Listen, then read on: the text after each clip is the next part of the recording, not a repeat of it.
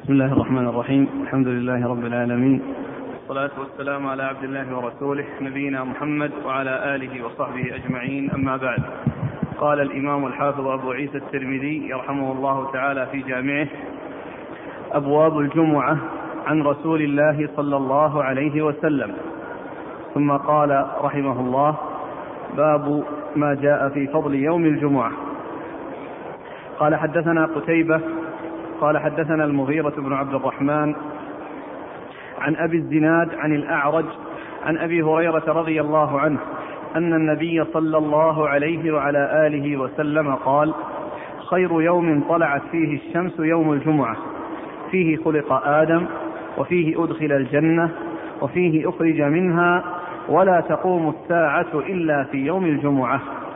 قال وفي الباب عن أبي لبابة وسلمان وأبي ذر وسعد بن عبادة وأوس بن أوس رضي الله عنهم أجمعين. قال أبو عيسى حديث أبي هريرة حديث حسن صحيح.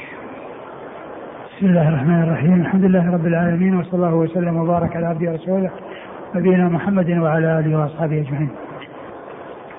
أما بعد فيقول الإمام أبو عيسى الترمذي رحمه الله في أول أبواب الجمعة باب في فضل الجمعة.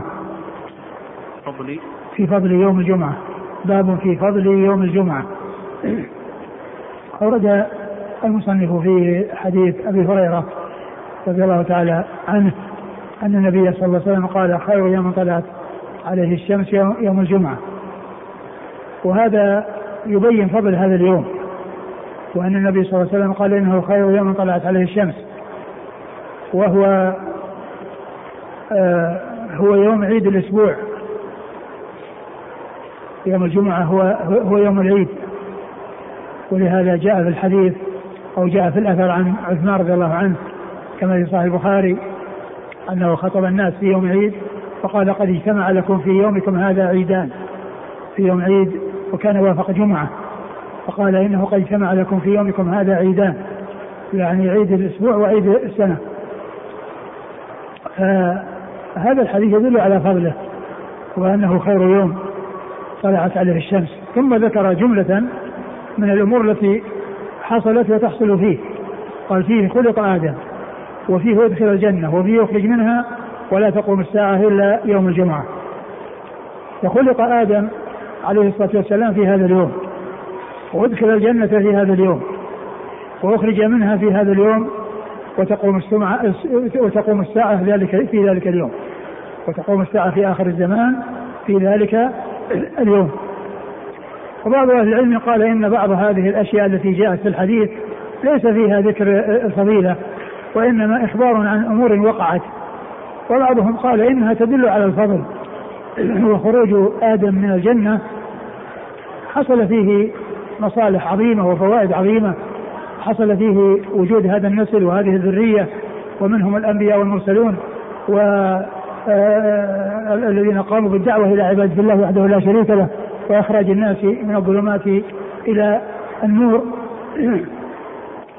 وكذلك يعني قيام الساعة يعني يوم الجمعة يعني يصير فيه انتهاء يعني هذا العالم.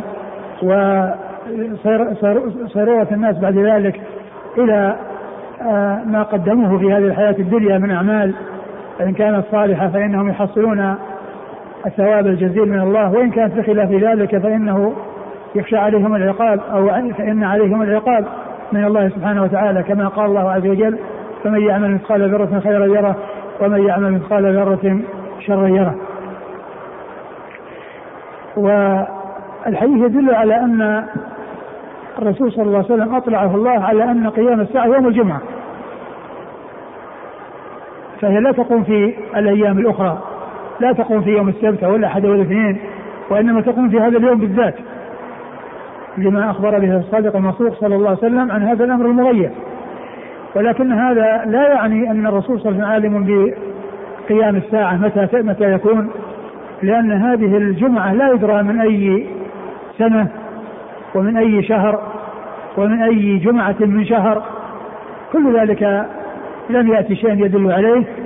وعلم الساعة اختص الله تعالى به فلا فلا يعلمه الرسول صلى الله عليه وسلم ولا غيره وإنما علم الساعة متى تقوم لله سبحانه وتعالى لكن فيما فيما يتعلق باليوم جاء في هذا الحديث ما يدل على أنها تقوم في ذلك اليوم.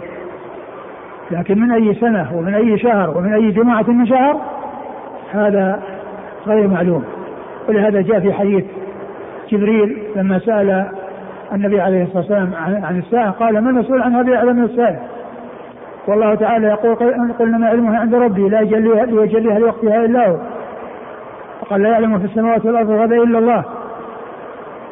وإن الله عنده علم الساعة فهو الذي اختص بعلم الساعة متى تقوم والله تعالى اختص به ولم يطلع على ذلك أحدا من من رسله الكرام عليه الصلاة والسلام آه، فيه خلق آدم وفيه أدخل الجنة وفيه أخرج منها ولا تقوم الساعة إلا يوم الجمعة. نعم. هنا بارك الله فيك أبواب الجمعة عن رسول الله صلى الله عليه وسلم يعني آه، التي وردت عن رسول الله يعني الأحاديث التي وردت عن رسول الله وهذا الباب سبق أن يتكرر مثله أو هذا التعبير سبق أن تقدم يعني فيما مضى مثل ذلك أي أن المقصود أن, أن, أن, أن, أن هذا هذه الأبواب مما أثر عن رسول الله أو مما جاء عن رسول الله صلى الله عليه وسلم. قال حدثنا قتيبة. قتيبة بن سعيد بن جميل بن طريف البغلاني وبغلان قرية من قرى بلخ وهو ثقة أخرجه أصحاب الكتب الستة. عن عن المغيرة بن عبد الرحمن. المغيرة بن عبد الرحمن هو ثقة. أخرجه أصحاب الكتب. أخرجه أصحاب الكتب الستة. عن أبي الزناد. عن أبي الزناد هو عبد الله بن ذكوان. عبد الله بن ذكوان المدني وهو ثقة أخرجه أصحاب الكتب الستة. وأبو الزناد لقبه وليس كنيته لأن كنية أبو عبد الرحمن ولقبه أبو الزناد فهو لقب على صيغة الكنية وعلى صفة الكنية وهو ليس كنية وإنما هو لقب وكنيته أبو عبد الرحمن. عن الأعرج. الأعرج هو عبد الرحمن بن هرمز مشهور بلقبه الأعرج وهو ثقة أخرجه أصحاب الكتب الستة. عن أبي هريرة عبد الرحمن بن صخر الدوسي صاحب رسول الله صلى الله عليه وسلم وهو أكثر الصحابة حديثا. قال وفي الباب عن أبي لبابة. أبو لبابة رضي الله عنه أخرج حديثه مسلم. البخاري ومسلم وأبو داود وابن ماجه. البخاري ومسلم وأبو داود وابن ماجه. وسلمان. وسلمان الفارسي أخرج حديثه أصحاب الكتب الستة. وأبي ذر. وأبو ذر جندب بن جنادة أخرج حديثه أصحاب الكتب الستة. وسعد بن عبادة. وسعد بن عبادة أخرج حديثه أصحاب الكتب. السنن. أصحاب السنن. وأوس بن أب... وأوس بن أوس. وأوس بن أوس أخرج حديثه أصحاب السنن.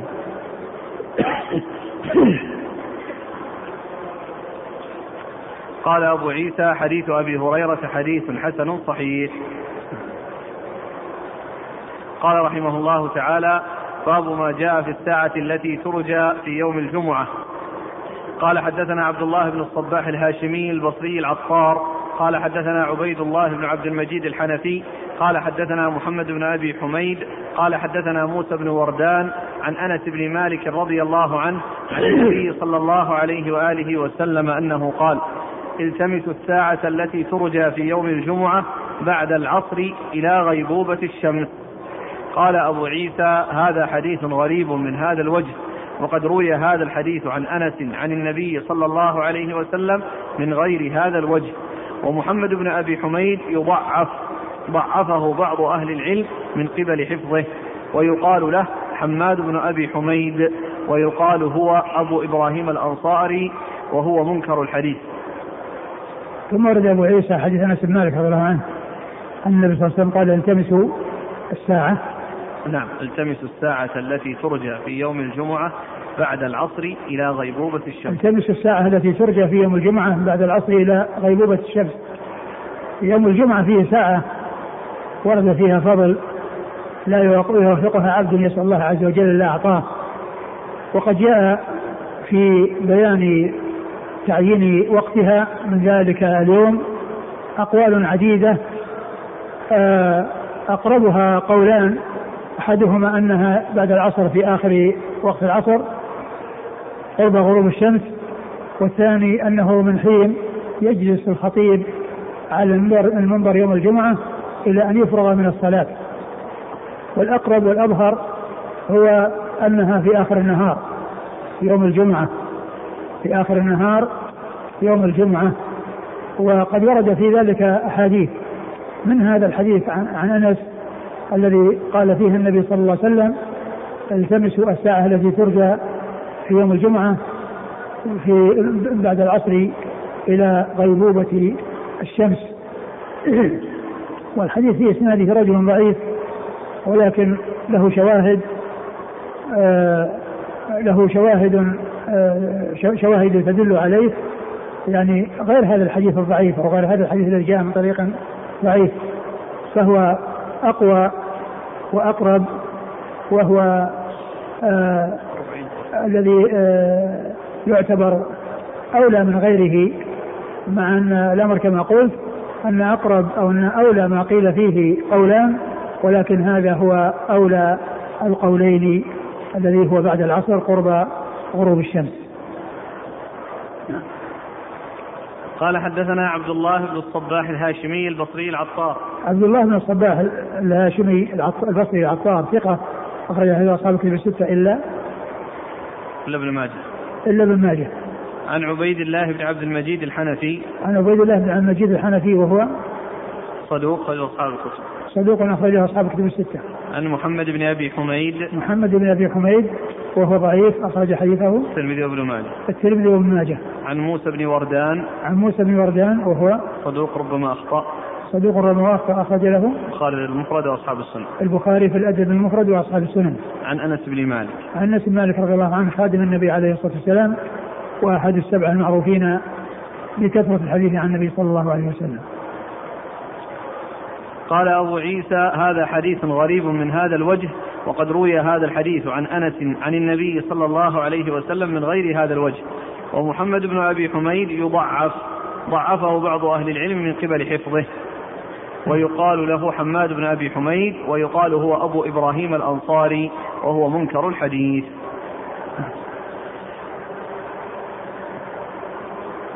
ورأى بعض أهل العلم من أصحاب النبي صلى الله عليه وسلم وغيرهم أن الساعة التي ترجى فيها بعد العصر إلى أن تغرب الشمس وبه يقول أحمد وإسحاق. أحمد بن حنبل أحمد بن محمد بن حنبل الشيباني الإمام الفقيه المحدث على أصحاب المذاهب الأربعة مذاهب السنة حديث أخرجه أصحاب الكتب الستة وإسحاق هو ابن إبراهيم بن راهوية الحنظلي المروزي ثقة أخرجه أصحاب الكتب الستة إلا ابن ماجه. وقال أحمد أكثر الأحاديث في الساعة التي ترجى فيها إجابة الدعوة أنها بعد صلاة العصر وترجى بعد زوال الشمس. وقال أكثر الأحاديث أنها بعد العصر وترجى بعد زوال الشمس. يعني عند ما يعني يصعد الخطيب على المنبر ويجلس الأذان والخطبة وإلى أن إلى أن تقرأ الصلاة.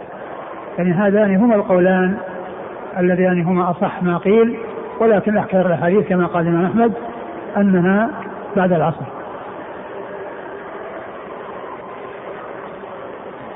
قال حدثنا زياد بن أيوب البغدادي قال حدثنا أبو عامر العقدي قال حدثنا كثير بن عبد الله بن عمرو بن عوف المزني عن أبيه عن جده رضي الله عنه عن النبي صلى الله عليه وعلى آله وسلم أنه قال إن في الجمعة ساعة لا يسأل الله العبد فيها شيئا إلا آتاه الله إياه. قالوا يا رسول الله أية ساعة؟ أية ساعة هي؟ قال حين تقام الصلاة إلى الانصراف. ثم ورد أبو عيسى حديث عمرو بن عوف رضي الله تعالى عنه أن النبي صلى الله عليه وسلم قال أن ساعة آه لا يوافق لا يوافقها عبد يسأل الله عز وجل أعطاه إياه. قالوا أي ساعة هي؟ قال من حين تقام الصلاة. حين تقام الصلاة إلى الانصراف. حين تقام الصلاة إلى الانصراف يعني صلاة الجمعة إلى الانصراف منها.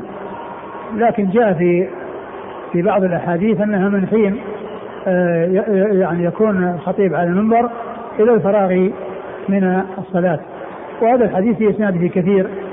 بن عبد الله المزني وهو ضعيف. نعم. قال حدثنا زياد بن أيوب البغدادي. زياد بن أيوب البغدادي هو ثقة أخرج له مسلم. لا البخاري وأبو داود. البخاري وأبو داود. والترمذي والنسائي. والترمذي والنسائي. عن أبي عامر العقدي. عن أبي عامر العقدي هو عبد الملك بن عمرو وهو ثقة أخرجه أصحاب الكتب الستة. عن كثير بن عبد الله بن عمرو. كثير بن عبد الله بن عمرو هو ضعيف أخرج له. البخاري في القراءة وأبو داود والترمذي بن ماجه. البخاري في القراءة وأبو داود والترمذي وابن ماجه. عن أبي عن أبيه هو كذلك. آه، مقبول. نعم. مقبول أخرجه مثل الذي أخرجه ابنه البخاري في جزء القراءة والترمذي وأبو داود. نعم نعم. وأبو داود والترمذي وابن ماجه. عن جده. عن جده عمرو بن عوف رضي الله عنه. وحديثه أخرجه البخاري تعليقا وأبو داود. البخاري تعليقا وأبو داود والترمذي وابن ماجه.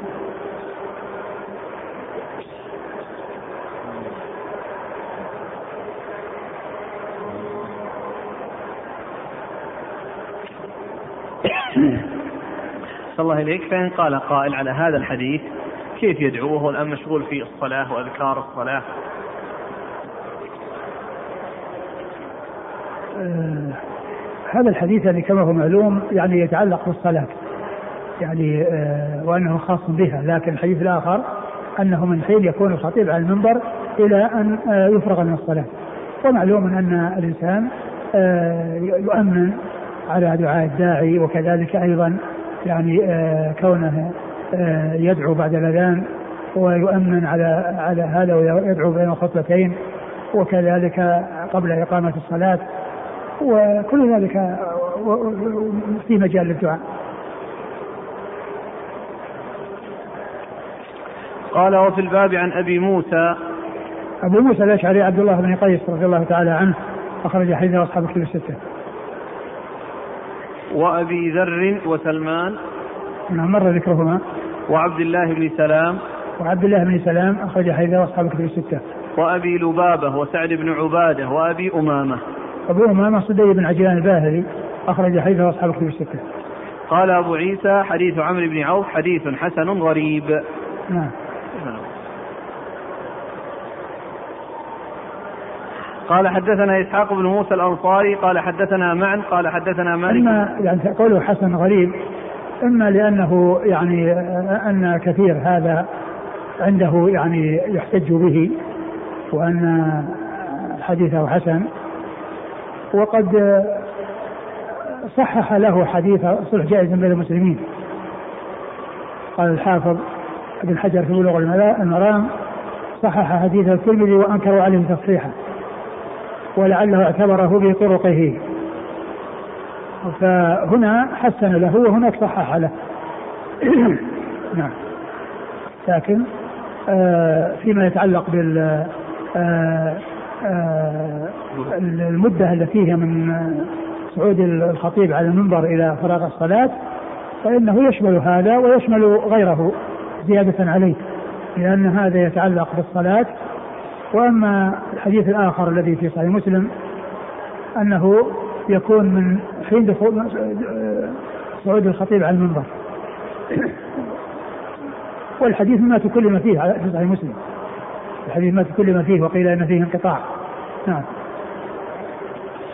قال حدثنا إسحاق بن موسى الأنصاري قال حدثنا معا قال حدثنا مالك بن أنس عن يزيد بن عبد الله بن الهاد عن محمد بن إبراهيم عن أبي سلمة عن أبي هريرة رضي الله عنه أنه قال قال رسول الله صلى الله عليه وسلم خير يوم طلعت فيه الشمس يوم الجمعة. فيه خلق آدم وفيه أدخل الجنة وفيه أهبط منها وفيه ساعة لا يوافقها عبد مسلم يصلي فيسأل الله فيها شيئا إلا أعطاه إياه. قال أبو هريرة فلقيت عبد الله بن سلام رضي الله عنه فذكرت له هذا الحديث. فقال أنا أعلم بتلك الساعة. فقلت أخبرني بها ولا تضنن بها علي. قال هي بعد العصر إلى أن تغرب الشمس. فقلت كيف تكون بعد العصر؟ وقد قال رسول الله صلى الله عليه وسلم لا يوافقها عبد مسلم وهو يصلي وتلك الساعة لا يصلي في لا يصلى فيها. فقال عبد الله بن سلام أليس قد قال رسول الله صلى الله عليه وسلم من جلس مجلسا ينتظر الصلاة فهو في صلاة؟ قلت بلى قال فهو ذاك.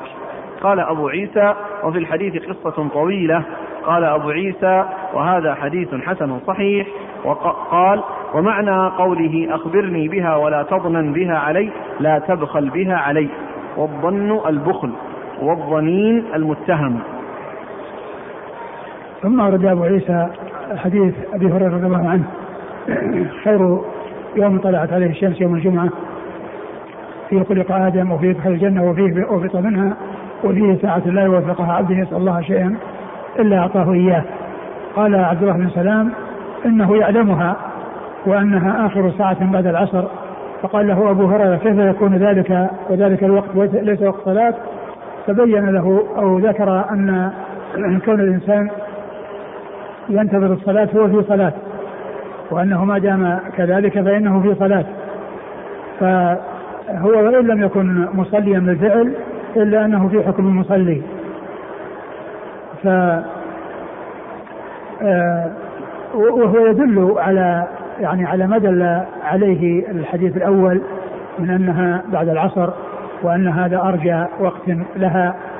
وقول عبد الله بن سلام يحتمل أن يكون رأيا رآه ويحتمل أن يكون عنده علم في ذلك.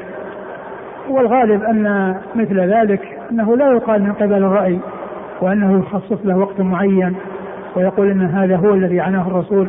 صلى الله عليه وسلم إلا بأن يكون عنده شيء يعني يستند عليه و يعني ويعول عليه. هذه متن قال صلى الله عليه وسلم خير يوم طلعت فيه الشمس يوم الجمعة فيه خلق آدم وفيه أدخل الجنة وفيه أهبط منها وفيه ساعة لا يوافقها عبد مسلم يصلي فيسأل الله فيها شيئا إلا أعطاه إياه. قال أبو هريرة فلقيت عبد الله بن سلام فذكرت له هذا الحديث فقال أنا أعلم بتلك الساعة. فقلت أخبرني بها ولا تظنن بها علي. قال هي بعد العصر إلى هذا تظنن يعني تبخل لأن لأن هذه الصيغة وهذه المادة يعني إذا كانت في الصاد بالضاد اختصاد فإنها من البخل والظنين بالضاد اختصاد هو البخيل. والظنين الذي هو اخت الطاء هو المتهم. هو المتهم. يعني ال فال فقل تظن هنا المقصود بتبخل وهي أخت الصاد وليست اخت الطاء. نعم.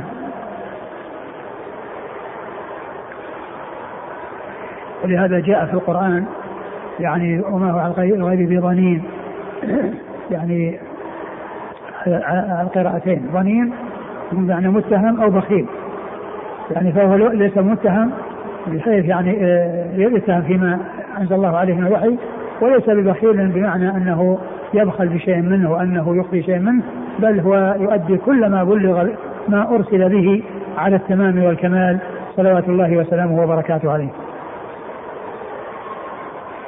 ولا تظنن بها علي. قال هي بعد العصر إلى أن تغرب الشمس. فقلت كيف تكون بعد العصر؟ وقد قال رسول الله صلى الله عليه وسلم لا يوافقها عبد مسلم وهو يصلي وتلك الساعة لا يصلى فيها.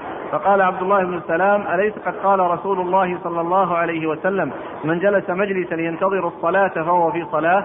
قلت بلى. قال فهو ذاك. قال حدثنا إسحاق بن موسى الأنصاري إسحاق بن موسى الأنصاري ثقة أخرج حديثه مسلم والترمذي والنسائي بن ماجه مسلم والترمذي والنسائي بن ماجه عن معن عن معن بن عيسى ثقة أخرجه أصحاب الكتب الستة عن مالك عن مالك بن أنس إمام دار الهجرة المحدث الفقيه الإمام أحد أصحاب المذاهب الأربعة المشهورة مذاهب السنة وحديثه أخرجه أصحاب الكتب الستة. عن يزيد بن عبد الله عن يزيد بن عبد الله بن الهادي وهو ثقة أخرجه أصحاب الكتب الستة. عن محمد بن إبراهيم. عن محمد بن إبراهيم التيمي ثقة أخرجه أصحاب الكتب الستة. عن أبي سلمه أبي سلمة. بن عبد الرحمن بن عوف وهو ثقة أخرج حديث أصحاب الكتب الستة عن أبي هريرة رضي الله عنه وقد مر ذكره.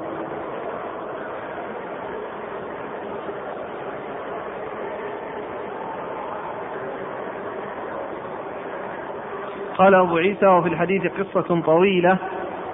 قال أبو عيسى وهذا حديث حسن صحيح.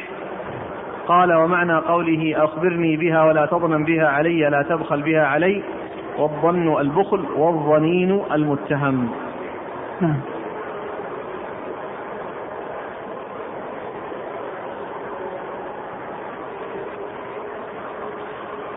جاء في بعض الروايات قائم يصلي قائم. نعم يعني قائم يصلي. ليس بلازم أن يكون يعني أنه يكون قائم لأن من يكون يعني آه، متلبسا بشيء أو يعني هذا يقال له قائم. يقول آه هل يمكن أن نقول بأن ساعة الجمعة مثل ليلة القدر تتنقل؟ لا الأظهر أنه يعني يقال الشيء الذي ورد واما ليلة الجمعة وأما ساعة ليلة القدر فقد يعني جاء ما يدل على أنها تنقل لأنه جاء عن الرسول صلى الله عليه وسلم التماسها في ليالي معينة ووقع أنها آه وقعت في ليلة 21 وقعت في ليلة 21 والرسول قال التمسوها في آه سابعه سبقة وفي كذا وهي بعد بعد 21 فهذا يدل على أنها تتنقل. وأما هذا يعني آه، اختلفت الأقوال جاء فيها اقوال عديده ولكن أقربها هذا القولان والإنسان إذا اجتهد في الدعاء في هذين الوقتين اللذين هما أقرب فيوافق إن شاء الله هذه الساعة. قال رحمه الله تعالى باب ما جاء في الاغتسال يوم الجمعة. قال حدثنا أحمد بن منيع قال حدثنا سفيان بن عيينة عن الزهري عن سالم عن أبيه أنه سمع النبي صلى الله عليه وآله وسلم يقول من أتى الجمعة فليغتسل. قال وفي الباب عن عمر وأبي سعيد وجابر والبراء وعائشة وأبي الدرداء. رضي الله عنهم أجمعين. قال أبو عيسى حديث ابن عمر حديث حسن صحيح. ثم ورد أبو داود أبو, أبو عيسى رحمه الله ترجم باب الاغتسال يوم الجمعة. باب الاغتسال يوم الجمعة. والاغتسال اختلف فيه العلماء فمنهم من قال بوجوبه وعول بذلك على الأوامر التي جاءت. ومنها هذا من جاء من أتى الجمعة فليغتسل. وكذلك غسل يوم الجمعة واجب على كل محتلم. وجاء بأحاديث متعددة في ذلك. وجمهور أهل العلم حملوها على الاستحباب. وقالوا أن أنه ورد في بعض الأحاديث ذكر الوضوء مقتصرا عليه. وجاء فيه أيضا من آه، من من توضأ يوم الجمعة فبها ونعمت ومن اغتسل فالغسل أفضل. قالوا فهذا فهذه الأحاديث تدل على أن على أن المقصود من ذلك الاستحباب. وما جاء من الأمر وما جاء من الوجوب وذكر الوجوب باللفظ يعني يدل على الآكدية وعلى الأهمية. وكونه جاء في بعض الألفاظ الاغتسال فقط وجاء الوضوء فقط وجاء في بعضها آه، من اغتسل فالغسل أفضل يدل ذلك على أن الغسل إنما هو مستحب. وأنه متأكد ولكنه ليس بواجب. ويدل لذلك أيضا ما جاء عن قصة عمر وعثمان. لما كان عمر يخطب عن المنبر فدخل عثمان وقال أي ساعة قال عمر أي ساعة هذه؟ ترك الخطبة وجعل يخاطب عثمان. أي ساعة هذه؟ يعني معناه أنك جئت متأخرا. قال إنني كنت في آه، شغل أو في حاجة فما إن كذا إلا أن جئت يعني إلى الجمعة يعني توضأت وجئت قال قال قال وهذه أيضا يعني معناه أنك تركت تركت الغسل ولم يعني آه، يطلب منه أن يذهب ليغتسل أو يقول إن عليك أن تغتسل ولكن الأقرب والاظهر يعني في ما يصرف آه، عن الوجوب هو من اغتسل يوم الجمعة بها فبها ونعمه ومن اغتسل فالغسل أفضل. وقوله صلى الله عليه وسلم من أتى الجمعة فليغتسل.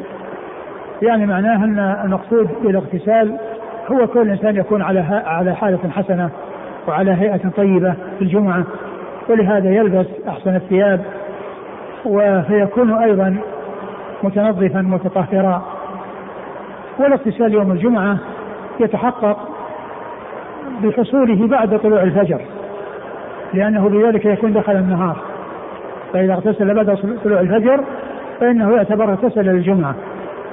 وقد جاء في سنن أبي داود رحمه الله وهو من تفقهه القليل لأن ذكره في مسائل الفقه في كتابه قليلة جدا. ولكن منها ما يتعلق في هذا الموضوع فإنه قال من كان عليه جنابة ولم يغتسل منها إلا بعد طلوع الفجر ونوى بذلك غسل الجمعة فإنه يجزئه. يعني معناها أن من عليه جنابة وطلع عليه الفجر ولم يغتسل الجنابة ثم اغتسل بعد طلوع الفجر ناويا آه، ارتفاع الحدث وناويا غسل الجمعة فإن ذلك يجزئه. فيكون البدء بذلك إنما هو قبل بعد طلوع الفجر وقبل الصلاة. لأن المقصود ذلك الاستعداد الصلاة كما جاء في حديث الجمعة. هو يغتسل بعد الصلاة؟ وإنما يكون من طلوع الفجر إلى حين آه، الصلاة يعني حيث يأتي إليها سواء جاء إليها مبكرا أو جاء إليها متأخرا. نعم. قال حدثنا أحمد بن منيع. أحمد بن منيع ثقة. أخرج له أصحاب الكتب الستة. عن سفيان بن عيينة. سفيان بن عيينة المكي ثقة أخرج له أصحاب الكتب الستة. عن الزهري. عن الزهري محمد بن مسلم بن عبيد الله بن شهاب الزهري ثقة أخرج له أصحاب الكتب الستة. عن سالم. عن سالم بن عبد الله بن عمر وهو ثقة فقيه أخرجه أصحاب الكتب الستة. عن أبيه. عن أبيه عبد الله بن عمر بن الخطاب رضي الله عنهما أحد العباد له الأربعة من الصحابة وأحد السبعة المعروفين بكثرة الحديث عن النبي صلى الله عليه وسلم.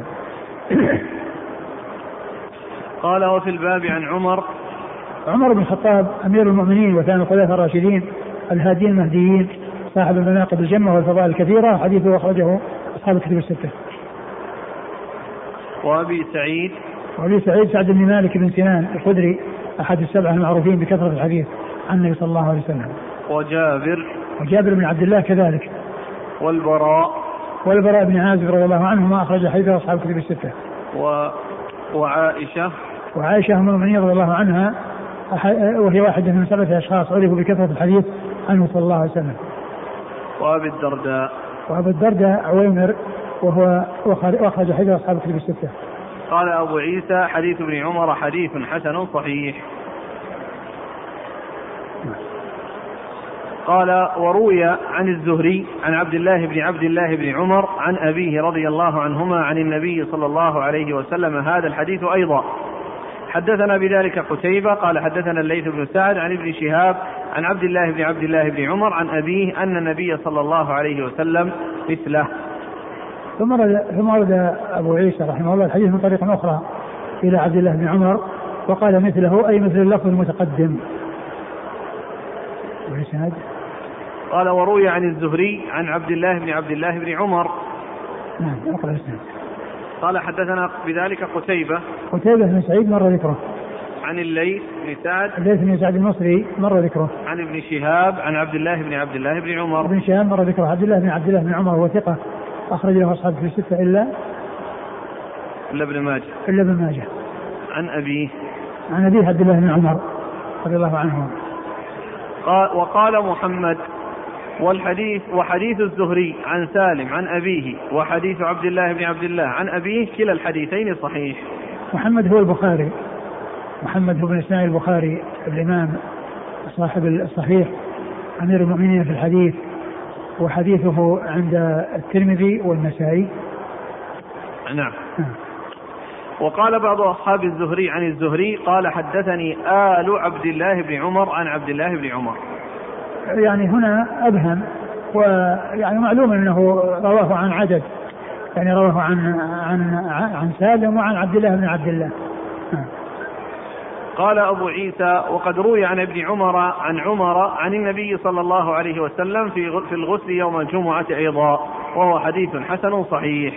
ثم أيضا أشار إلى أن عبد الله بن عمر أيضا يروي عن أبيه عمر رضي الله تعالى عنهما يعني في غسل الجمعة فيكون من من مسند عبد الله بن عمر ومن مسند عمر يروي عنه ابنه عبد الله رضي الله تعالى عنهما.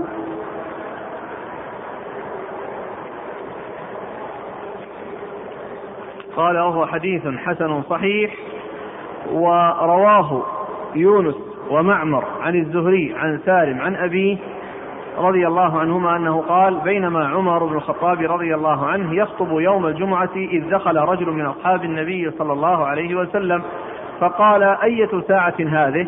فقال ما هو إلا أن سمعت النداء وما زدت على أن توضأت. قال والوضوء أيضا وقد علمت أن رسول الله صلى الله عليه وسلم أمر بالغسل. حدثنا بذلك أبو بكر محمد بن أبان قال حدثنا عبد الرزاق عن معمر عن الزهري. ثم ورد في ذلك حديث عمر رضي الله عنه في قصة كونه يخطب على المنبر ودخل رجل وهو عثمان كما ثبت في الصحيح. فإن عمر قطع الخطبة وجعل يكلمه وقال أي ساعة هذه؟ يعني أنك جئت متأخرا. أي ساعة هذه؟ أي أنك جئت متأخرا. قال إنني آه قال إنني قال قال ما هو إلا أن سمعت النداء؟ ما هو إلا أن سمعت النداء النداء لل اللي هو اللي هو عند عند صعود الخطيب على المنبر لأنه ما كان هناك غير هذا النداء في ذلك الوقت. فما سمعت النداء إلا أن جئت ولم وتوضعت فقال وهذه أيضا يعني معنى أنك تركت الاغتسال الرسول جاء عنه صلى الله عليه وسلم جاء عنه الاغتسال. ولعل هذا هو الذي جعل عثمان رضي الله عنه في زمن خلافته يأتي بالأذان الأذان الأول الذي يكون قبل الوقت حتى يستعد الناس للصلاة. وصارت سنة من سنة الخلفاء الراشدين رضي الله تعالى عنهم أجمعين. وجاء في بعض الأحاديث إطلاق الأذان الثالث على هذا الأذان الذي أتى به عثمان رضي الله عنه. وقيل له ثالثا باعتبار الإقامة والأذان الذي يكون والخطيب على المنبر فيكون ذلك ثالثا بهذا الاعتبار. نعم.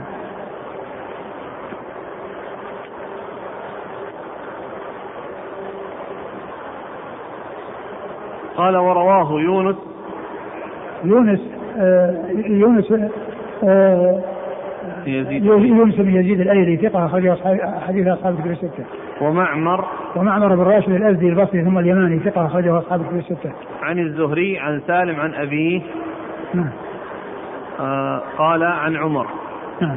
قال حدثنا بذلك أبو بكر محمد بن أبان أبو بكر محمد بن أبان هو ثقة أخرجه البخاري وأصحاب السنن أخرجه البخاري وأصحاب السنن عن عبد الرزاق عبد الرزاق بن همام الصنعاني اليماني ثقة أخرجه أصحاب الكتب الستة عن معمر عن الزهري نعم قال وحدثنا عبد الله بن عبد الرحمن قال أخبرنا أبو صالح عبد الله بن صالح قال حدثنا الليث عن يونس عن الزهري بهذا الحديث. ثم ورد بطريقة أخرى آه قال عبد الله بن عبد الرحمن هو هو الدارمي هو ثقة أخرج حديثه مسلم. وأبو داود والترمذي. وأبو داود والترمذي. عن أبي صالح عبد الله بن صالح. عن أبي صالح عبد الله بن صالح وهو صدوق.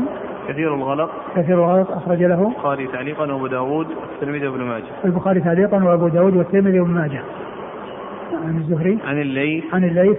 عن يونس عن الزهري. نعم مر ذكره. وروى مالك هذا الحديث عن الزهري عن سالم قال بينما عمر بن الخطاب يخطب يوم الجمعة فذكر هذا الحديث. نعم. قال أبو عيسى وسألت محمدا عن هذا فقال الصحيح حديث الزهري عن سالم عن أبيه. قال محمد وقد روي عن مالك أيضا عن الزهري عن سالم عن أبيه نحو هذا الحديث نعم.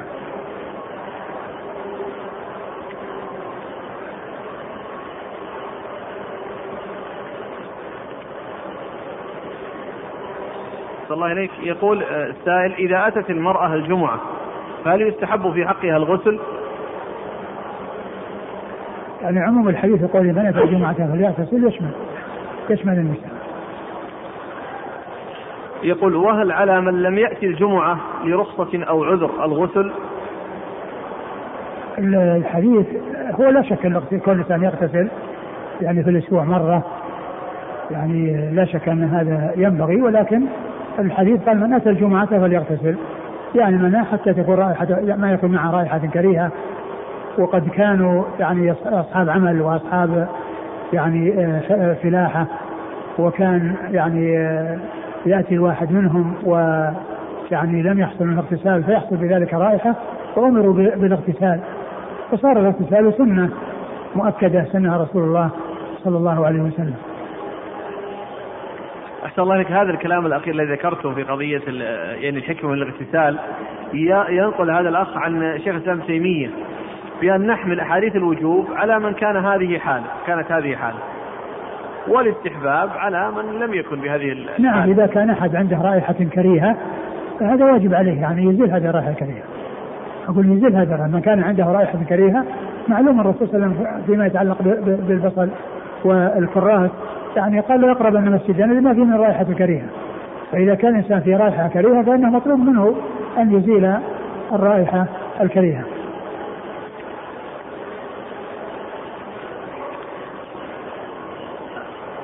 عدد من الأسئلة في هذا الحديث الأخير. إنكار عمر رضي الله عنه على عثمان وهو في الخطبة. ألا يدل على الوجوب لأنه لا يضطر إلى أن ينكر عليه على الملأ إلا بأمر واجب. لو كان أمر مستحب فهل آه، قضية حتى لو كان هذا الحديث ما فيه يعني شيء يدل على الاستحباب غيره كاف أقول غيره كاف كاف للصرف عن الوجوب. هنا سؤالان عن الاغتسال يوم الجمعة. يقول من اغتسل يوم الجمعة ولم يتوضأ ولم يقترف شيئا من نواقض الوضوء هل يجزئه؟ لا ما يجزي لأن لأنه ليس في رفع حدث ويجزي في رفع الحدث الأكبر. يعني كون الإنسان عليه جنابة ثم يغتسل وينوي رفع الحدث الأكبر والأصغر يحصل ذلك يرتفع. وأما بالنسبة لغسل الجمعة أو الأغسال الأخرى للتبرد وغير ذلك فإنها لا تجزي عن الوضوء بل على الإنسان أن يتوضأ. على الإنسان يتوضأ ولا يكتفي بأن يصب الماء على جسده يعني من أجل الاغتسال للجمعة ومن أجل التبرد فإن ذلك لا لا يحصل لا يحصل به ارتفاع الحدث. والحدث رفعه لا بد فيه من غسل أو من وضوء. والحدث الأكبر إذا وجد واغتسل الإنسان ونوى به هذا وهذا فإنه يعتبر. وأما غسل الجمعة أو غسل التبرد فإن ذلك لا يفيد شيئا. وإذا كان الإنسان اغتسل للجمعة فقط ولم يتوضأ فإن صلاته غير صحيحة. هذا أحسن الله إليك. يقول حصل مني هذا من أكثر من عشر سنوات. وسبب ذلك يقول فضيلة الشيخ قبل عشر سنوات أخبرنا معلم في المدرسة أنه من اغتسل يوم الجمعة من الجنابة فلا يتوضأ لأنها ترتفع. فلم أفهم لا بس بارك الله فيك. فلم أفهم مقصده مقصده. فكنت أغتسل يوم الجمعة ولا أتوضأ اعتبارا بقوله ومر علي سنين عديدة. فهل صلواتي صحيحة أو يلزمني الإعادة؟ لا يلزمك الإعادة. يعني تحصي إذا كنت محصيا هذه الصلوات عليك أن تعيدها إلا ما كان عن جنابة إلا ما كان عن جنابة فهذا هو الذي يحصل به ارتفاع الحدث الأصغر مع الأكبر.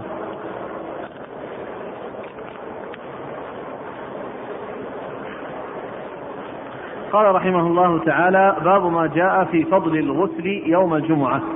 قال حدثنا محمود بن غيلان قال حدثنا وكيع قال حدثنا سفيان وأبو جناب يحيى بن أبي حية.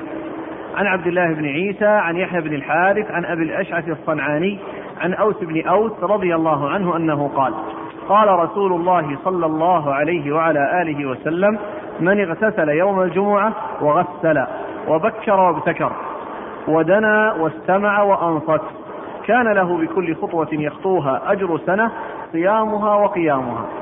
قال محمود قال وكيع اغتسل هو وغسل امرأته. قال ويروى عن عبد الله بن المبارك أنه قال في هذا الحديث من غسل واغتسل يعني غسل رأسه واغتسل. قال وفي الباب عن أبي بكر وعمران بن حصين وسلمان وأبي ذر وأبي سعيد وابن عمر وأبي أيوب رضي الله عنه أجمعين. قال أبو عيسى حديث أوس بن أوس حديث حسن وأبو, أش وأبو الأشعث الصنعاني اسمه شراحيل بن آدة وأبو جناب يحيى بن حبيب القصاب الكوفي.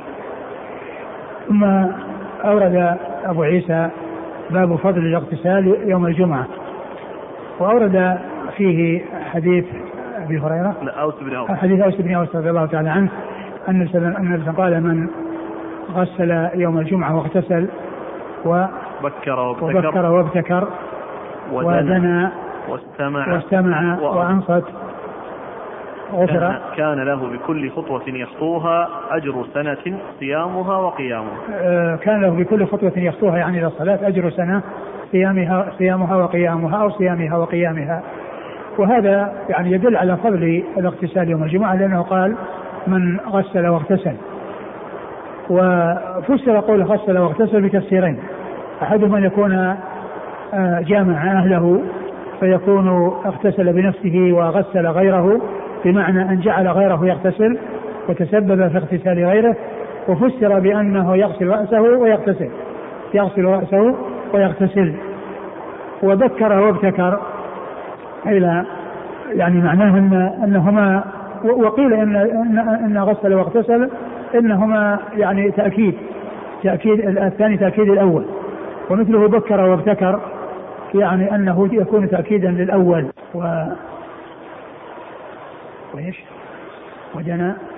إي نعم. من, من غسل وتسل وبكر وابتكر ودنا واستمع ودنا يعني من الخطيب يعني جاء مبكرا وصار قريبا من الخطيب. واستمع وأنصت للخطبة يعني حصل له هذا الأجر وهو دال على فضل الاغتسال كما ترجم له المصنف رحمه الله نعم.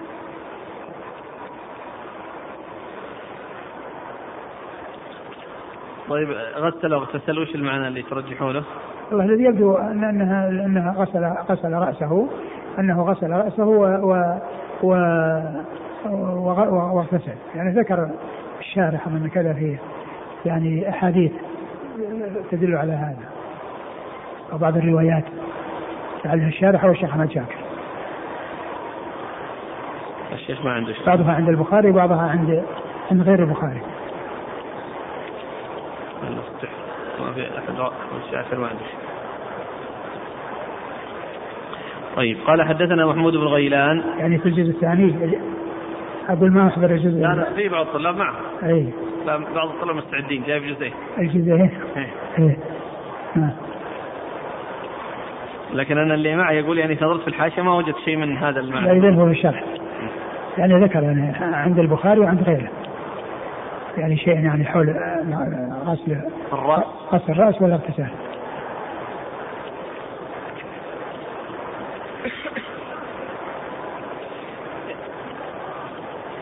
لما قال قيل أراد به غسل رأسه. قال ويرجح التفسير الأول ما في رواية أبي داود في هذا الحديث بلفظ من غسل رأسه واغتسل. وما في البخاري عن طاووس قلت لابن عباس ذكروا أن النبي صلى الله عليه وسلم قال اغتسلوا واغسلوا رؤوسكم. الحديث.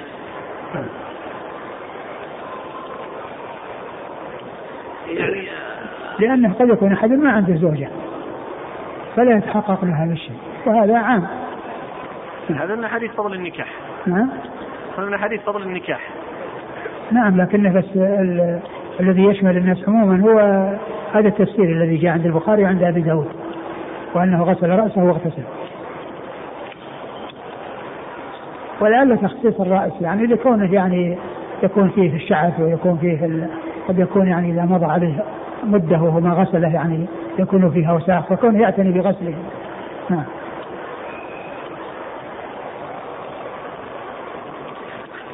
قال حدثنا محمود بن غيلان. محمود بن غيلان ثقة أخرجه أصحاب الكتب الستة إلا أبا داود. عن وكيع. وكيع بن الجراح الرؤاسي الكوفي ثقة أخرجه أصحاب الكتب الستة. عن سفيان. عن سفيان بن سعيد المسروق الثوري ثقة أخرجه أصحاب الكتب الستة. وأبو جناب يحيى بن أبي يحيى بن أبي حية. يحيى بن أبي حية وهو قال ضعفوه لكثرة تدليسه. ضعفوه لكثرة تدليسه أخرج حديثه. أبو داود والترمذي بن ماجه. أبو داود ولكن وجوده هنا لا يؤثر لأنه مقرون بغيره والمعول عليه من قرن به وهو من هو؟ سفيان. سفيان سفيان الثوري. عن عبد الله بن عيسى. عن عبد الله بن عيسى بن عبد الرحمن بن أبي ليلى وهو ثقة أخرج له أصحاب الكتب. أصحاب الكتب الستة. عن يحيى بن الحارث. عن يحيى بن الحارث وهو ثقة أخرجه أصحاب السنن. ثقة أخرجه أصحاب السنن. عن أبي الأشعث الصنعاني عن أبي وهو, وهو شراحيل بن آدة وهو ثقة أخرج البخاري في الأدب المفرد ومسلم وأصحاب السنن. ثقة أخرج البخاري في الأدب المفرد ومسلم وأصحاب السنن. عن أوس بن أوس. عن أوس بن أوس رضي الله عنه أخرج حديثه أصحاب السنن. قال ويروى عن عبد الله بن المبارك عبد الله بن المبارك المروزي ثقة أخرجه أصحاب كتب الستة. أنه قال في هذا الحديث من غسل أو اغتسل يعني غسل رأسه واغتسل. نعم. قال وفي الباب عن أبي بكر. أبي بكر عبد الله بن عثمان رضي الله تعالى عنه الصديق آه خليفة رسول الله صلى الله عليه وسلم وهو صاحب المناقب الجمة والفضائل الكثيرة وحديثه عند أصحاب الكتب الستة. وعمران بن حسين وعمران بن حسين أبي أبو نجيد أخرج حديثه أصحاب كتب الستة. وسلمان وأبي ذر وأبي سعيد وابن عمر وأبي أيوب. أبو أيوب هو آه، آه، الأنصاري رضي الله عنه وهو خالد وهو خالد بن زيد أخرج حديثه أصحاب كتب الستة. قال أبو عيسى حديث أوس بن أوس حديث حسن وأبو الأشعث الصنعاني اسمه شراحيل بن آدة وأبو جناب يحيى بن حبيب القصاب الكوفي. أحسن الله إليك. هنا قال ودنا. و... يعني دنا قرب من الإمام يعني معناه أنه جاء مبكرا وصار قريبا من الإمام لأن من يتأخر يكون بعيدا من الإمام. يعني فلا يصل إلى الصوت كما ينبغي. أحسن الله إليك السؤال. بالنسبة هنا في المسجد النبوي المنبر متأخر عن الصفوف الأولى فهل الأولى أن يقرب من المنبر أو لا الأولى يكون في الصف الأول. يكون في الصف الأول والصوت يعني يسمعه القريب والبعيد. لأن الدنو المقصود من ذلك سماع الصوت. وسماع الصوت يحصل القريب والبعيد الآن بواسطة هذه الوسائل التي آه، من الله تعالى بها على الناس.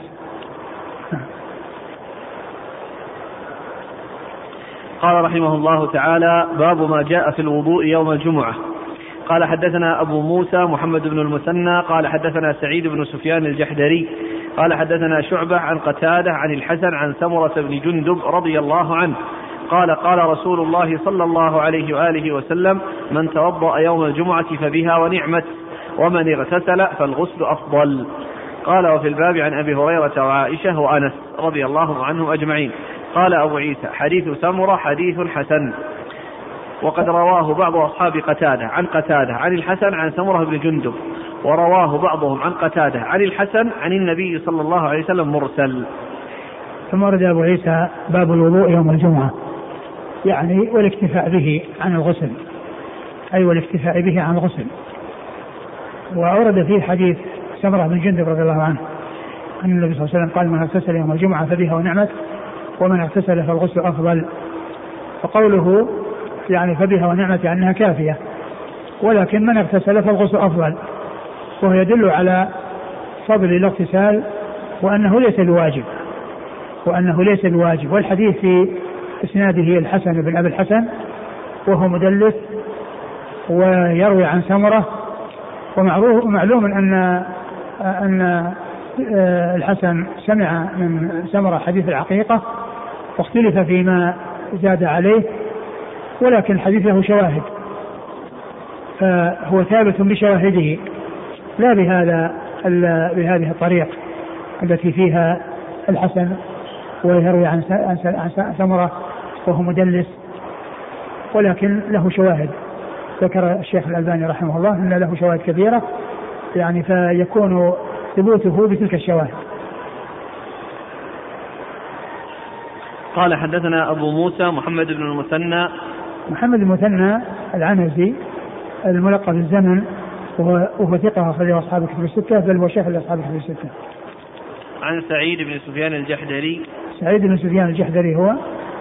صدوق يخطئ أخرجه الترمذي صدوق يخطئ أخرجه الترمذي عن شعبة عن شعبة بن الحجاج الواسطي البصري ثقة أخرجه أصحاب الكتب الستة. عن قتادة عن قتادة من دعامة السدوسي البصري ثقة أخرجه أصحاب الكتب الستة. عن الحسن عن الحسن بن أبي الحسن البصري ثقة أخرجه أصحاب الكتب الستة.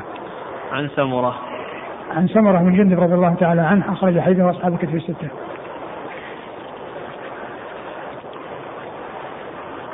قال وفي الباب عن أبي هريرة وعائشة وأنس. نعم قال أبو عيسى حديث سمرة حديث حسن وقد رواه بعض أصحاب قتادة عن قتادة عن الحسن عن سمرة بن جندب. قد رواه. بعض أصحاب قتادة نعم. عن قتادة عن الحسن عن سمرة بن جندب. نعم. ورواه بعضهم عن قتادة عن الحسن عن النبي صلى الله عليه وسلم مرسل. نعم. والعمل على هذا عند أهل العلم من أصحاب النبي صلى الله عليه وسلم ومن بعدهم. اختاروا الغسل يوم الجمعة ورأوا أن أن يجزي الوضوء من الغسل يوم الجمعة. قال الشافعي ومما يدل على أن على أن أمر النبي صلى الله عليه وسلم بالغسل يوم الجمعة أنه على الاختيار لا على الوجوب حديث عمر حيث قال لعثمان والوضوء أيضا وقد علمت أن رسول الله صلى الله عليه وسلم أمر بالغسل يوم الجمعة فلو علم أن أمره على الوجوب لا على الاختيار لم يترك عمر عثمان حتى يرده ويقول له ارجع فاغتسل. ولما خفي على عثمان ذلك مع علمه. ولكن دل في هذا الحديث على ولكن دل في هذا الحديث أن الغسل يوم الجمعة فيه فضل من غير وجوب يجب على المرء في ذلك. نعم وهذا يعني آه، استنباط الشافعي رحمه الله من هذا الحديث. وهذا آه، فيه أقول هذا فيه خلاف من ناحية الاستنباط. يعني هل يدل على الوجوب أو يدل على الاستحباب؟ لكن الأمر الواضح هو الحديث السابق وهو حديث من من اغتسل من توضأ يوم الجمعة فبها ونعمت ومن اغتسل فالغسل أفضل. لكن ألا ترون إنها يعني غرابة؟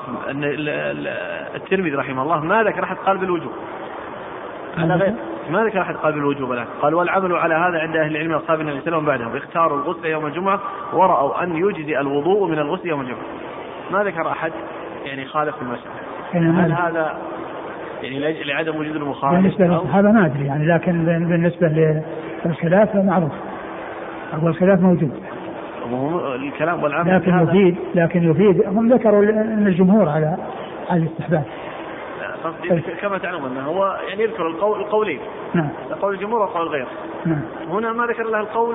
فكان فكان هو ما أدري هل هو ما بلغه الا ما بلغه إلا هذا.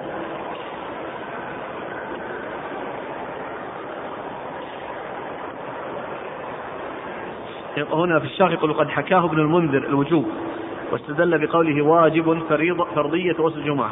وقد حكاه ابن المنذر عن أبي هريرة وعمار بن ياسر. أبي هريرة وعبد الرحمن عمار. نعم، نعم. وغيرهما. وهو قول أهل الظاهر وإحدى الروايتين عن أحمد وحكاه ابن حزم عن عمر. نعم. وجمع وجمع جم من الصحابة. ومن بعدهم. ثم ساق الرواية عنهم لكن ليس فيها عن أحد أحد منهم التصريح بذلك. إلا نادرا. ليس لأحد؟ ليس فيها في هذه الروايات. ثم ساق الرواية عنهم. لكن ليس فيها عن أحد منهم التصريح بذلك إلا نادرا وإنما اعتمد في ذلك على أشياء محتملة كقول سعد ما كنت أظن مسلما يدع يدع غسل يوم الجمعة.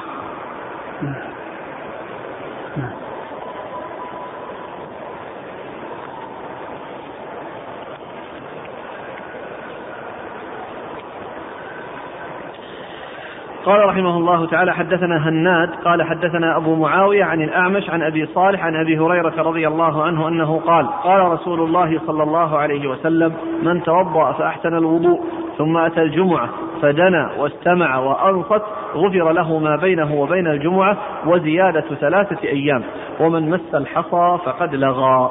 قال أبو عيسى هذا حديث حسن صحيح. ثم أبو عيسى حديث أبي هريرة. قال من توضا من توضا يوم الجمعة فأحسن الوضوء. وهذا يعني ما ذكر فيه الاغتسال. ومعنى ذلك أنه يعني يكون الوضوء بدون اغتسال. لأنه نص على الاغتسال وأنه أحسن الوضوء وما ذكر الاغتسال. فدل هذا يعني والمصنف أورده في هذا الباب من أجل أن الوضوء كاف وأنه ليس غسل بمتعين. من توضأ يوم الجمعة فأحسن وضوء ثم دنا. ثم أتى الجمعة فدنا واستمع وأنصت. نعم. غفر له ما بينه وبين الجمعة وزيادة ثلاث أيام. يعني عشرة أيام. نعم. ومن مس الحصى فقد لغى. ومن مس الحصى فقد لغى يعني أنه حصل منه أمر منكر يعني تشاغل به عن خطبة والإنسان عليه أن يقبل على الخطبة وألا يتشاغل عنها لا بقول ولا فعل. لا يتشاغل عنها بقول ولا فعل لا يخاطب أحدا ولا يكلم أحدا وإنما ينصت وكذلك لا يعبث ويحصل منه شيء. نعم. من توضأ فأحسن الوضوء ثم أتى الجمعة فدنا واستمع وأنصت غفر له ما بينه وبين الجمعة وزيادة ثلاث أيام ثلاثة أيام. ومن مس الحصى فقد لغى. نعم يعني تشاغل عن الخطبة مس الحصى في وقت الخطبة فيكون متشاغلا يعني عن الخطبة والتشاغل عن الخطبة سواء كان بقول أو فعل كل هذا من اللغو. نعم. طيب فقد طيب والحكم؟ فقد لغى.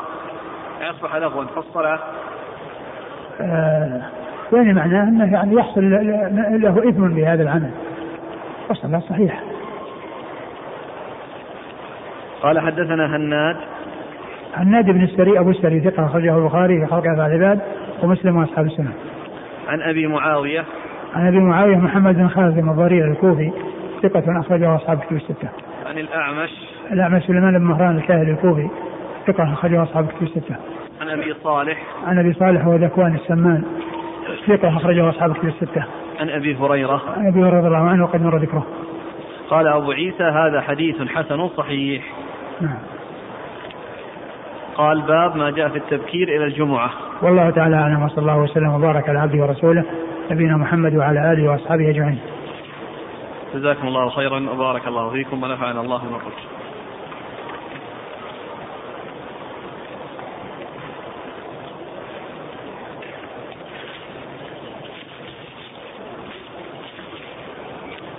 فيما ذكر في أول الدرس أن لا تقوم القيامة الساعة إلى يوم الجمعة يقول السائل ألا يوجد تعارض بين هذا الحديث وبين قوله تعالى لا تأتيكم إلا بغتة؟ ما في تعارض لأنها تأتي بغتة الناس يدرون عنها. تأتي يوم الجمعة ولا يعرفون أنها ستأتيهم في هذه الجمعة فتأتيهم بغتة. لكن آه هي لا تأتي إلا يوم الجمعة وتأتي بغتة. ما ما عند الناس علم بأنها ستأتي في هذا اليوم المعين من السنة أو الشهر أو الجمعة من الشهر هذا هذه عدد من الأفعال يسأل أصحابه هل هذا من اللغو أو لا. فهذا مثلا يقول إغلاق الجوال أثناء الخطبة. يشمله من مس الحصى فقد لغى. هو هو الواجب يعني اغلاقه قبل لكن إذا حصل الرنين وكان مفتوحا لا شك أن هذا يعني من الأمور التي لا بد منها لأن كونه يعني يغلقه أولى من كونه يتركه يرن ويشوش على الناس. وآخر يقول السواك وقت الخطبة. ليس الإنسان يستاك. ليس الإنسان يستاك ولا أن يشتغل بأي عمل في حال الخطبة لا سواك ولا غيره. يقول والاستغفار والسبحة الاستغفار التأمين يؤمن. يؤمن على دعاء الخطيب وكذلك يصلي على النبي صلى الله عليه وسلم. وأما السبحه فإنه لا يستعملها لا لا يسبح ولا يعني يستغفر ويعد عدد لأن هذا ليس وقتا للتسبيح لا بالأصابع ولا بالسبحة. والسبحة لا ليس الإنسان يستعملها. عندما يسبح التسبيحات التي تحتاج إلى عدد كالتسبيحات بعد الصلاة يأتي بها بيمناه بأصابع يمينه. والسبحه لا يستعملها. وأما في حال الخطبة ليس فيه تسبيح لا في الأيدي ولا في في غيرها. ليس تسبيح معدود؟ نعم. في الحديث استمع وأنصت. هذا تأكيد. أقول تأكيد الاستماع والإنصات هما بمعنى واحد. وقد جمع بينهم استمعوا له وأنصتوا. يعني معناه أنه يعني يستمع بمعنى أنه يقبل ومع ذلك يكون منصتا مصغيا وهناك سامع ومستمع ولهذا يقول الفقهاء يعني أنه يسجد المستمع ولا يسجد السامع يعني في في سجود التلاوة. الإنسان إذا كان واحد يقرأ وواحد يستمع فإنه يسجد. وأما السامع الذي يسمع مجرد الصوت هكذا وله وليس بمتابع للقارئ فإن هذا لا يسجد معه إذا سجد. لا يسجد معه إذا سجد وإنما يستمع يسجد المستمع ولا يسجد السامع.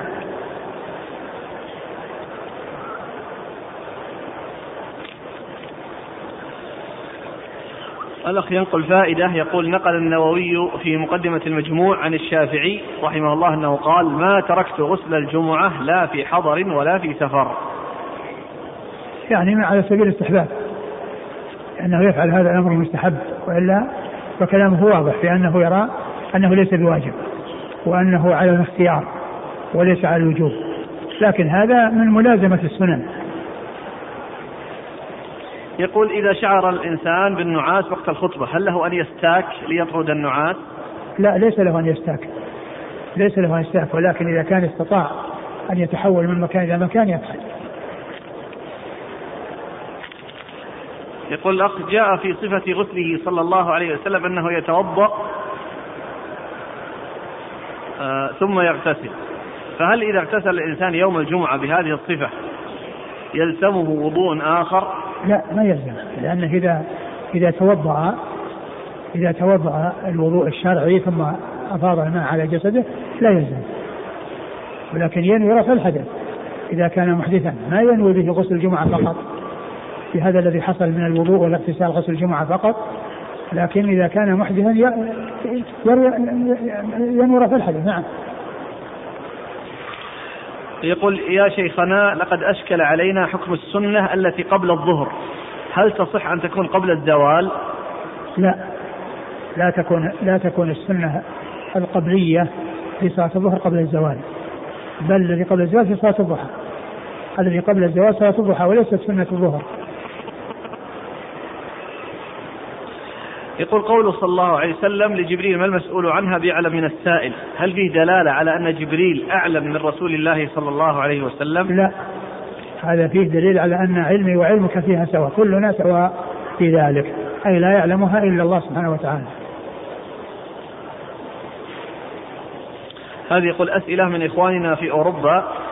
السؤال الأول مسلم يعمل عند شخص لا يسمح له بالصلاة أثناء العمل. فهل يجوز له الجمع بين الصلاتين بعد وقت العمل؟ وهذا على وجه الاستمرارية. لا يبحث عن عمل آخر. يبحث عن عمل آخر عند غير هذا الذي يعامله هذه المعاملة. سؤالهم الثاني هل يجوز تشريح الجثة كما يحصل في كلية الطب لغرض التعليم؟ وهل الكافر والمسلم في الحكم سواء؟ لا في فرق. المسلم لا يجوز العبث بجسده والكافر يجوز. سؤالهم الثالث إذا قتل شخص مسلما فهل يجوز لأهل الميت أن يقتصوا بأنفسهم؟ لأن الدولة لا تأخذ بحقه من القاتل. لا ليس لهم ذلك. ليس لهم ذلك لأن الاقتصاص بالنفس من قبل هذا يؤدي إلى كثرة القتل وحصول القتال بين هؤلاء وهؤلاء. سؤالهم الرابع وهو الأخير هل يجوز الجلوس مع بعض العصاة حال معصيتهم من أجل النصيحة؟ مثلا يسمعون الأغاني أو يشاهدون الأفلام. لا لا يجوز. لا يجوز الإنسان أن يجلس معهم وإنما يعني يكلمهم فإن فإن وافقوا وإلا انصرف عنهم. يقول فضيلة الشيخ هل يصح أن يصلى على النبي صلى الله عليه وسلم عند سماع اسمه أو وصفه بالرسالة في القرآن أو عند قراءة تلك الآيات؟ لا ما يفعل ذلك في الصلاة لكن يفعل في خطبة الجمعة إذا جاء ذكره صلى الله عليه وسلم يصلى ويسلم عليه. وأما في الصلاة فلا فلا يؤتى بشيء من ذلك. يقول السائل اعتدنا في بلادنا إذا نسي أحد منا أمرا. يقول اللهم صل على النبي حتى يتذكر الأمر الذي نسيه هل هذا ثابت؟ ما نعلم شيء يدل على هذا. جزاكم الله خيرا وبارك الله فيكم ونفعنا الله بما قلت.